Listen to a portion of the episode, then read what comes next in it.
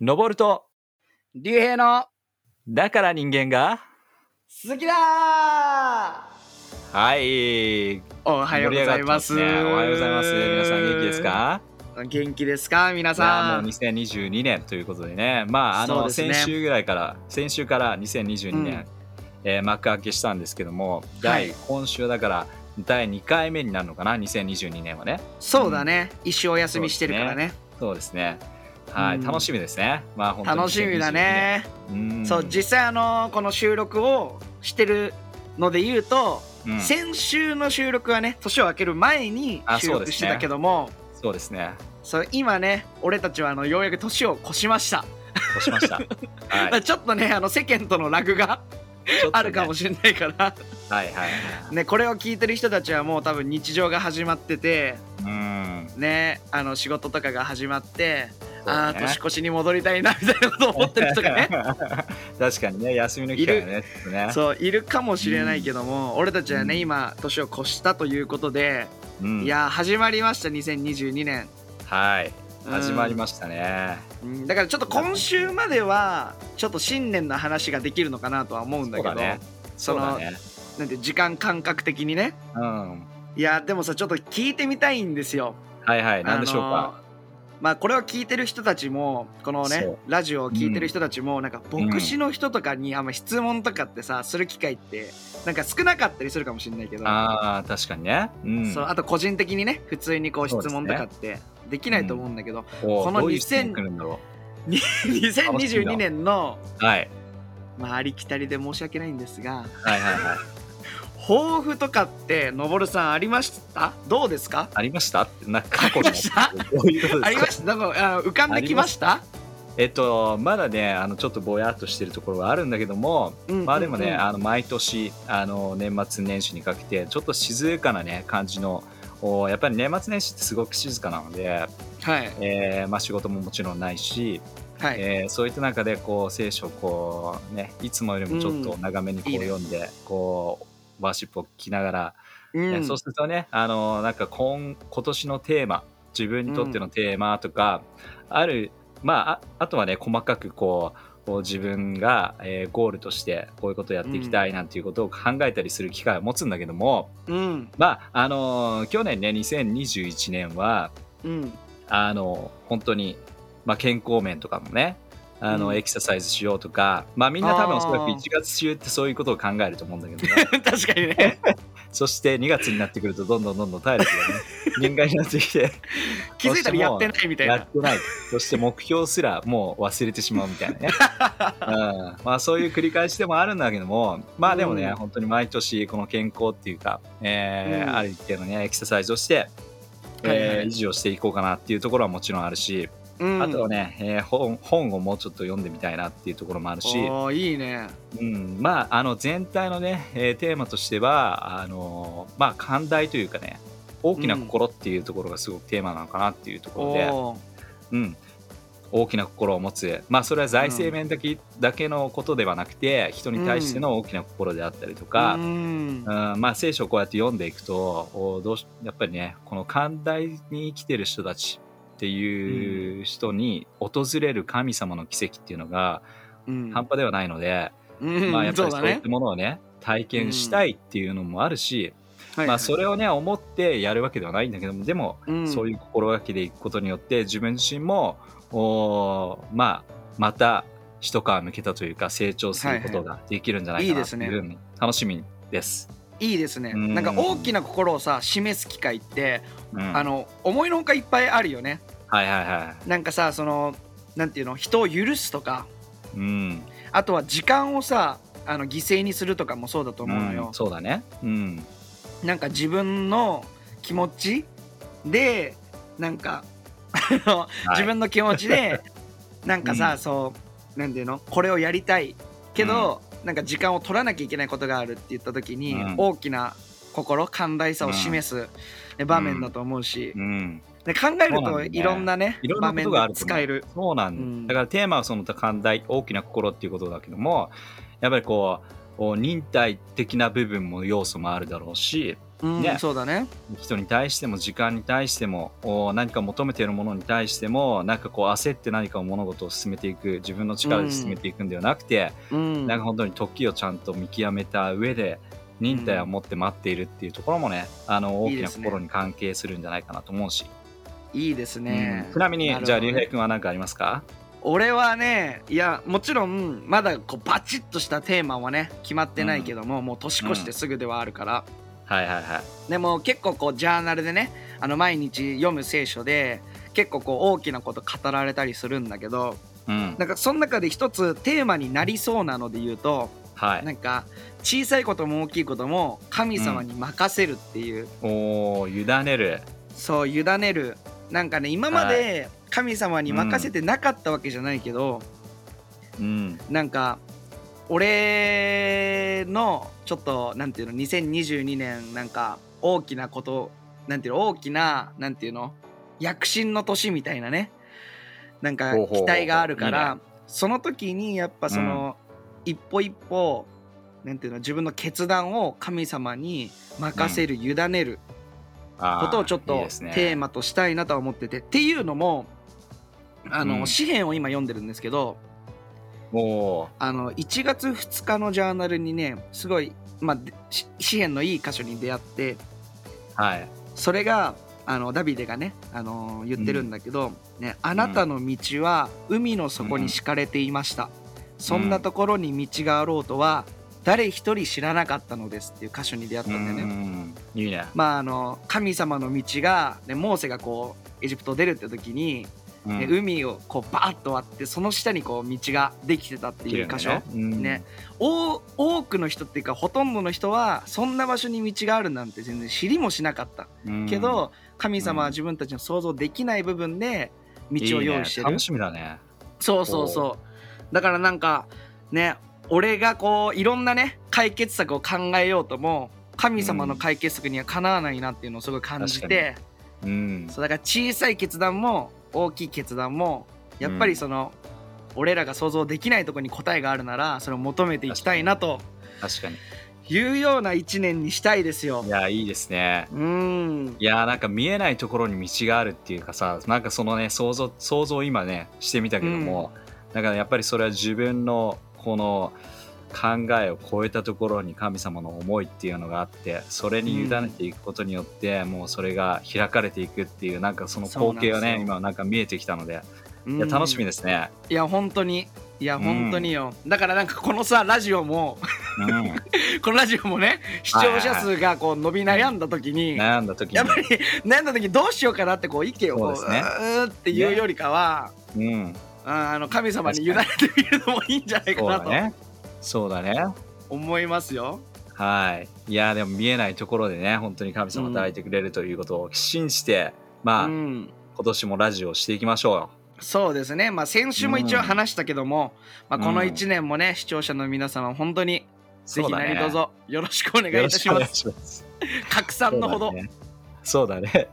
ぜひぜひ、まあ本当にね、はい。これ聞くだけで、あの、歴史のことを理解するっていうだけではなくて、本当に考え方を変えて、変えることができたりとかね、視点を変えることができたりとかね、そういうきっかけになんかなってくれればいいかなというふうに思うし、まあなんか僕たちが話してることをただただ聞くんではなくて、なんかこれは本当にさっきから言ってるようにきっかけ作りとして、うん。えー、なんかね、えー自分でも考えて、はいはい、自分でもなんかそれを生かしてほしいななんていうふうに思いますね。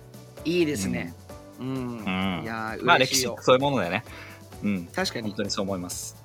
はいはいね、皆さんの成長につながるように私たちもそうですね。ラジオ頑張るんでうん、ぜひよろしくお願いします。はいということで、じゃあ本題の方に入っていきたいと思うんですけども、今日はですね、あの、今日は一人の人をですね、えー、挙げていきたいと思うんだけど、すごく有名な方です。はいはいはい。今の千円札ですああね。いいねいいねですよね。はい今の千円札。まあ昔ちょっと昔は夏目漱石だったと思うんですけども、おそれから新しくなって、はい。えー野口英世になったと思うんですね。はい。で野口英世のストーリーってか結構皆さん知ってるんじゃないかなっていうふうに思うんだけども、うん。ちょっともう一度ね、えーこう見ていきながら、うん。えー彼もまあキリスト教を信じるっていう出会いがあるんですけども、はいはいはい。その中でいろいろあるまあだからその辺のところを見ていきたいんだけども、一つね、あのここの話をするときにみんなもさっきから言ってるように考えてほしいなというふうに思うのではい。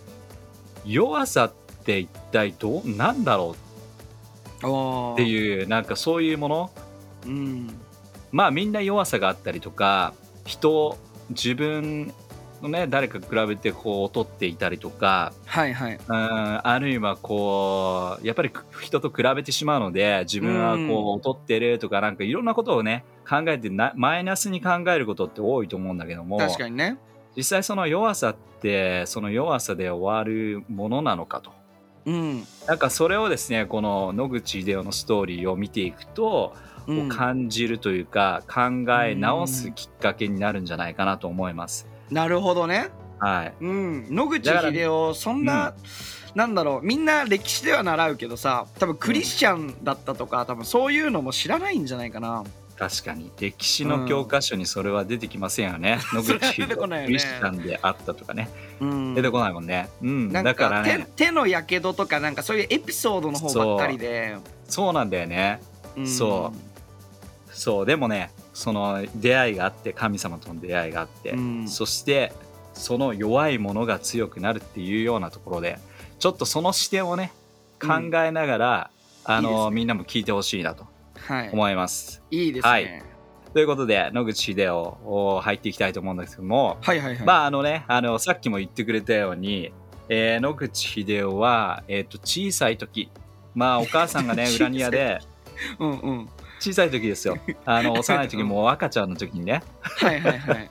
まあ、お母さんが裏庭で仕事をしていて畑仕事をしていてまあうん。まあねあのその当時、まあ、名前がねえーなんだっけ？野口英世じゃなくて制作か、えー清いと書いて作るというふうに書くの制作だったんですけども、はい。えっとまあだから彼が寝てるというふうに思ってそのままにしたら、うん。そのまあ昔ねあのいろりっていうかなんかちょっと一段こう下がってるような、うん。えーそういった場所にこう火を焚いて、あったまる場所だよね、温まる場所を暖炉みたいなそうですね、うんうん。そう。そこに右手をね入れてしまったっていう事件があるんですね。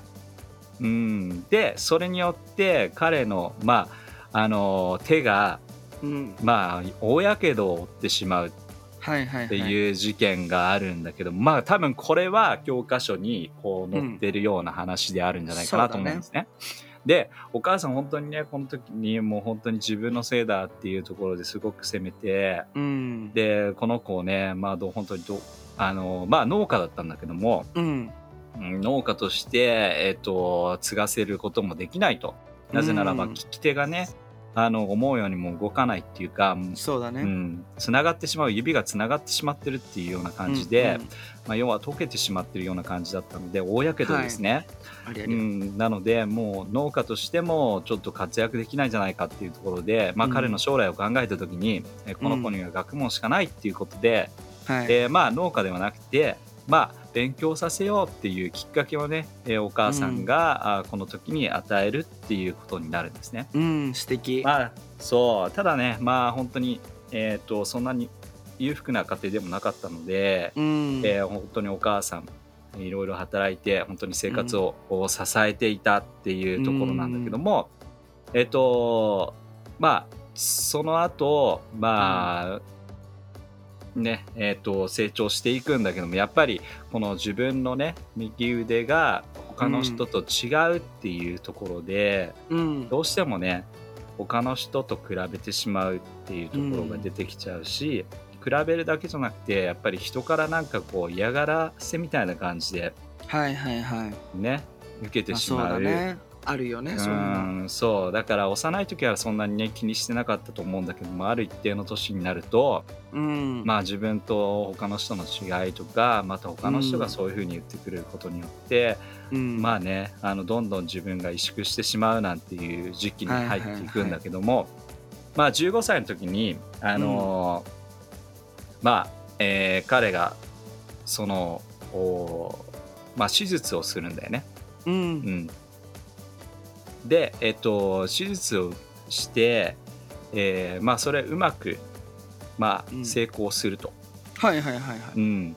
まあでも成功すると言ってもなんかこう元の手のお形に戻るとかそういうことではなくて、ある程度こうおなんつうのかなあの指が指というか、えーゆまあこう動かせるっていうような感じにはなるんだけども、うん。本当にまあ見た目は本当に大やけどを受けたっていう感じのままになってるんだよね。なるほどね。うん、でもねその時にこのお手術を受けることによって、えーうん。医師との出会いうん。ね、えー病院に行ってお医者さんによって自分のお手がえー多少良くなったっていう感動を覚えると、はいはいはい。これもすごく大きな彼にとってのきっかけのおところであったと思うん確かだよね。に確かに、うん、うん。でその後に、えっと、牧師さんのですね、えー藤井金郎さんっていうはい金はい。は六さんか、金六さんっていう人が英語塾をを開くんだけどもそこにね、うん。えー彼が英語塾を通うことになる、いなるほどね、うん、そうで、えーその人が牧師さんだったっていうところもあって、う、うん、えー彼があの聖書に出会っていく神様に出会っていくっていうことが始まっていくと。なるほど。うん、で18歳、うん。彼がね、えー18歳の時に、えーうん。洗礼を受けるっていう大きな出来事があります。うん。うん、すごいですね。その後ねいいね。本当にね、あのー彼はもう本当に、えー教会のお手伝いをして、うん。えーいろんなあー奉仕活動に熱心に、えー取り組んだっていうことが言われてます。うん。うん。そうだね。で、えーその後、まあ語学というか勉強をねこう、まあ、語学含めて、えーいろんな勉強をしていった時に、うん。えー自分が、まあ、お医者さんになりたいっていうことをね、えーずっと思思い続けて、うん。お医者さんの資格をね得ようと、はい。こう一生懸命勉強するんですね。うんうん。で見事おまあ年に1回しかないその試験の中で彼が見事に合格すると、すご。っすごいですよ。めちゃめちゃ勉強したんだろうね、めちゃくちゃ勉強したと思うし、うん。頭もすごく、まあそうだね。スマートだったと思います。うん。うん。で、えっと、そその後、おはい。彼は、えーまあ、アメリカに渡って、うん。まあ、医師として、えー行くんだけども、またね、えー伝染病の研究っていう部分の中でも、うんうん。お彼が、えーそこのところに興味を持ち始めるっていうところもあって、うん。でそのアメリカのアメリカでは、うん。えーまあ、これもまたね、えーすごく熱心なクリスチャンの家庭にホームステイとして、あそうえー泊まらせてもらってそうなんですよ、で多分モリス夫人っていう、うん。えー名前は出てきたかな？覚えてないかもしれないけどもすごくねあの日本人の留学生を面倒見てくれるっていうことが、うん。あー何回か起きあやってくれてるううん。夫妻であって、うんうん。あの明治の時にいろいろねあの新渡戸稲造とか、うん。はあー津田も梅子とか、いはい、えーそういう人も一緒にお世話になったそあそうなの？クリスチャンホームです。すごいレジェンドを生んでる。らこの人すごいでしょ、うん。うん。すごいんですよ。お家だね。そう。でこの方々によくされて、はいはい。えークリスチャンであったっていうこともあってうん。ね。あの教会にも行ってたと思いますし、ううん。んそしてそこで、えーまあ、語学も勉強しながら、あうん。最先端の医療っていうのも勉強していくっていう。う、ん。えーまあ、ちょっと話が長くあ話が飛んでいきますけどもその後ね、うんうん。本当に、えー彼はノーベル賞っていうのも受賞3度も受賞するっていうことすごいになるし、よね。うん、そうなんですよ、うん。これはね多分歴史の教科書にもあったんじゃないかなと思うんだけども、おそしてね、えー黄熱病っていうそのそうですね。病気がねあの、うん。南米の方に流行ってたんだけども彼はその研究を、おうん。するんですよ、ううん。んそしてねあの見事その病原体をお発見するっていう偉業を成し遂げるっていうね、うん。これは本当に有名な話でもあるんだけども、ううん。ん、でその後ね、あまあ、どんどん話が進んでいくんですけどもあその後おアフリカの方に、えーうん。そのおさっき言った黄熱病っていうのが流行っていったので、それをね、えーまあ、助ける上でアメリカの方に行くっていう決断をするんだけども、うん。なんと自分もその黄熱病にかかって最後は,、はあー死んでしまうっていうことなんです。まあ、はいはい。ざーっと彼の、おーまあ生き立ちというかね、あのーまあ人生を話していったんだけども、本当にざーっと話したけどもうん。すごくなんかさっき一番最初に話していたこの弱きも、弱いものっていうか、うん。えーね本当に弱いままなのかっていうところを教えてくれる野口英世のストーリーじゃないかなって思うんだよね。ううん。ん。なんかそこのところでなんか竜兵君今聞いてながら感じたこととかってある？そうだね。いやん。すごい、あの話だと思う。例えばなんかさ、お医者さんになる人って勝手なイメージだけどさ、なんかお医者さんになるような場所で生まれて、お医者さんになるようなバックグラウンドがあってねうん。で今で言うお医者さんとちょっと違うかもしれないなんか当時のお医者さんってうん。もっともっと賢くないといけないと思うし、うん。学校だって行けるような人がなんていうの学校行ける人が全員じゃないからうん。なんかすなんで野口英世のその生い立ちというか育った環境だけで見た時にまさかお医者さんになるとはとは思うけど、うん。うん、でもなんだろうねハンディキャップって言ったらあれだけどさ、うん。なんか自分の手が使えなくなった状態で、ねうん。家族のサポートと、ね、彼のなんていうのその諦めない気持ち？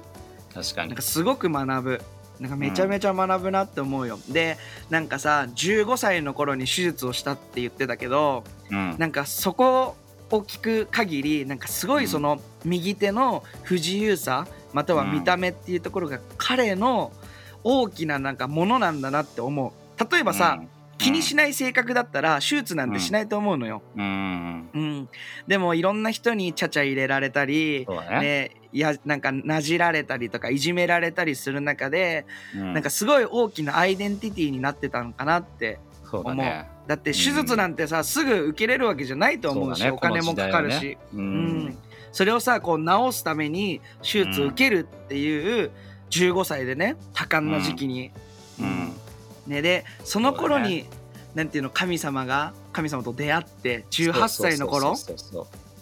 ねあのなんていうんだろう。大学2年生ぐらいかな？普通のうん年齢で言うとそうだね。18歳っだて。ね、うん。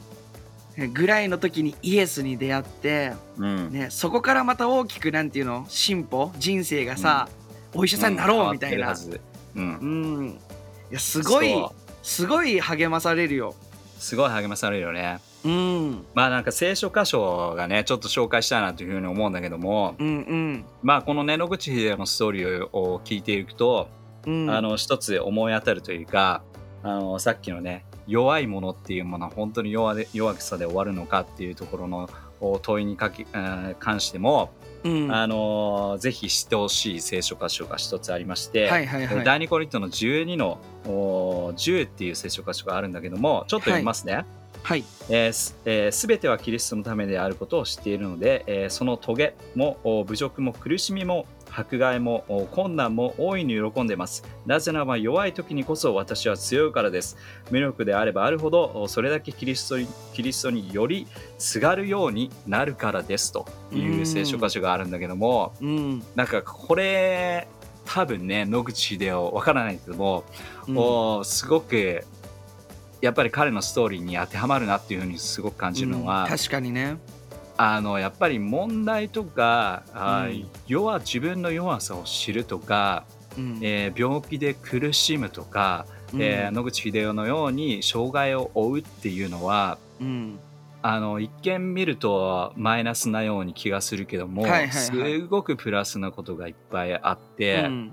というのはやっぱり例えば障害を持つ障害を持ってる人っていうのは絶対に障害者の気持ちを理解してくれていると思うし、うん。もう健常者っていう言葉もあまりや良くない言葉なのかもしれないけども、普通に生きてる生活できてる人たち以上の人たちにこう電波を向けることができるというか、うんそうだね。あの絶対にその人が持っているものを用いることができるものって。うん。すごくあると思うんだよね。うん。だから彼はその障害を持ったが上に障害者の気持ちを理解することが絶対にできたと思うしそうだね。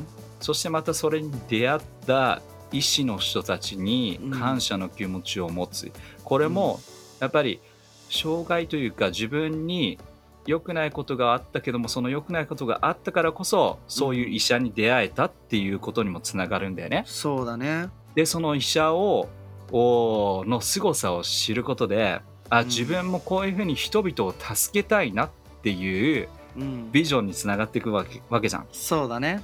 だから何し何かいいことが重なってそれが大きなビジョンとか大きな夢につながるっていうのも素晴らしいけどそうも、だねこういった野口英世のように何か最初ゼロあるいはマイナスっていうようなところから始まっても、うん。でもそれがあ自分もこういうふうに良くなったから、えー本当にこれをきっかけに自分も医者になっていきたいんだ人々を助けたいんだこういうふうに悩んでる人苦しんでる人のために生きたいんだっていう思いにつながったのは彼が、えー苦しんだからうん。っていうところにつながると思う。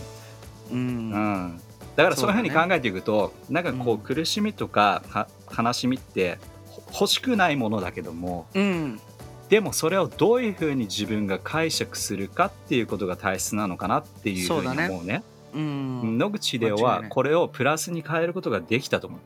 うん。うん、そうだね。それはいろんな人の助けとか出会いとかそしてまたうんイエス・キリストっていう出会いにあって聖書を読むことによって、自分のこの今持ってるもので何かができるものがあるんだろうっていうことを考えたら、なんかもっと夢がねどんどん広がっていったんじゃないかなと思うんだよね。確かに確かに。うん、だから今ちょっとねラジオを聞いてる人そのなんかこう人と踊踊ってるとかうん。自分はこれがないとかあのこういう苦しんでるとか思いがあったらしてしても、うん。それを考えをちょっと変えてみるだけで、うん。それをもしかしてプラスに変える力があるのかもしれない。そうですね。うん。うん。間違いない。そういうふうにしてほしいね。うん。そうすることによって、もう本当に見方を変えて生きることができると思確かに。う。うん。そうだね。いやでもほんとさやっぱりその、うん。なんていうの？弱いところを弱いで終わらせない、そうそうそそれってすごい大事だと思うし、う。うん、なんか自分がうーん。なんだろうな。あー弱いな弱いなで終わってると誰の励ましにもならないんだよね、うん、うん、そうなんだよね。そう思う。だから野口英世のようにうん。なんだろう。苦しい弱い部分をなんかすごい、なんていうの？自分の人生の中で大きいものにするんじゃなくてなんていうの？じゃなくてその後の功績、うんいやだ人々のために生きようってそっちのプラスの方をさすごい大きくしてるような生き方、うんなんかそれってすごい大事だと思う。そう。なんか俺ら自身も弱い部分はいっぱいあるし苦しい部分はいっぱいあるけど、うん。ね、そこをフォーカスするんじゃなくてうん。やっぱりじゃあ自分の生き方それを乗り越えた先の、なんていうのうん態度とかうん。なんか光というかねそのなんていうのそれを乗り越えたんだこの人はって思わせるうんような生き方っていうのが、うんやっぱり10年20年後多くの人に励ましになるんじゃないかなって思うんだよね。本当そう思う。野口英世の人生だってもうね実際俺ら会ったことないしさうん。ね。ねね何十年前何百年前っていうような人たちをピックアップしてるけどうん。彼らの人生がね2022年の俺らに励ましになってるっていうのは、うん。ね、彼らがそこで終わらなかったからだと思うのよ。そう。そういうことですね。ね、だからこれを、を聞いてる人、ね、何かこ心の問題体の問題で悩んでたり、うんまたは最近仕事とかでうまくいってない人、うんぜひそこで終わらないでって、そうだね。この野口英世から伝えたいねねなたが弱い時あなたうがん心が弱い時、体が弱い時ねイエスの光が輝く瞬間だからそう、その通り。うん。それをこう今日のラジオでなんていうの受け取ってくれたらいいんじゃないかなと思いますけども、いいと思います。本当にその通りです。うん。まあ本当に野口秀夫ね、あのーまあ亡くなってしまうんだけども、うん。え最後遺体をねアメリカに運んで、えーまあ、アメリカがですね、まあ、彼の遺体をこう、こうまあ、ちゃんとね、えーこう引き取ってっていうことをするんだけどもすごくこれっていうのは、まあ、感染病で、えーうん。亡くなったあー遺体であったので、うん。えーそれを引き取るっていうこともすごくう大変なことであったんだけども彼が、ね、今までしたこの功績っていうのを称える上で、えー亡くなった後もお本当にね、えーアメリカ、うん。アメリカでも本当に活躍したので、うん。アメリカが本当に彼の遺体をお丁寧に扱ってそして埋葬したっていう,うー、本当にね、えー彼の一生をおみんなが喜びな称えたというか、あのありがとうっていう感謝を持ったっていうところだよね。ううん。んいいですね。まあぜひ私たちもこの2022年、ね自分の持ってるものをどう見るか。うん。そして、えーまあ困難もプラスになることがあるんだよっていうね思いをぜひそうですね。ヒントにして、えーうん。考えて、えーうん。生きてほしいななんていうふうに思います。いいですね。うん、うん。はい。じゃあ今日はこの辺でね、えー以上締めくくっていきたいと思います。はい。はい。じゃああお願いします。いつも通り締めさせていただきます。はい。来週もまた聞き逃せないねはいじゃあまた来週お会いしましょう。またねまたねバイバイ。バイ